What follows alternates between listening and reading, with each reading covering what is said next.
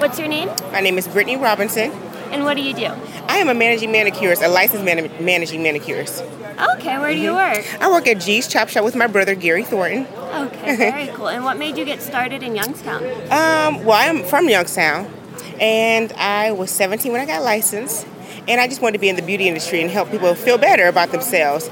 And so I chose nails because hair isn't my thing. Gotcha. so I've been a licensed manicurist going on, tw- it's actually 12 years. Wow, wow, Yes. very cool. And where do you think Youngstown's going from here?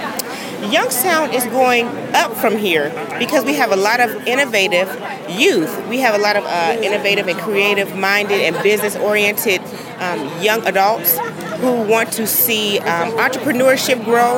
We want to see our community grow and we want to take back our city. It's a great place to grow your kids up and it's a great place to grow as a business. And we have a lot of um, potential here. Awesome.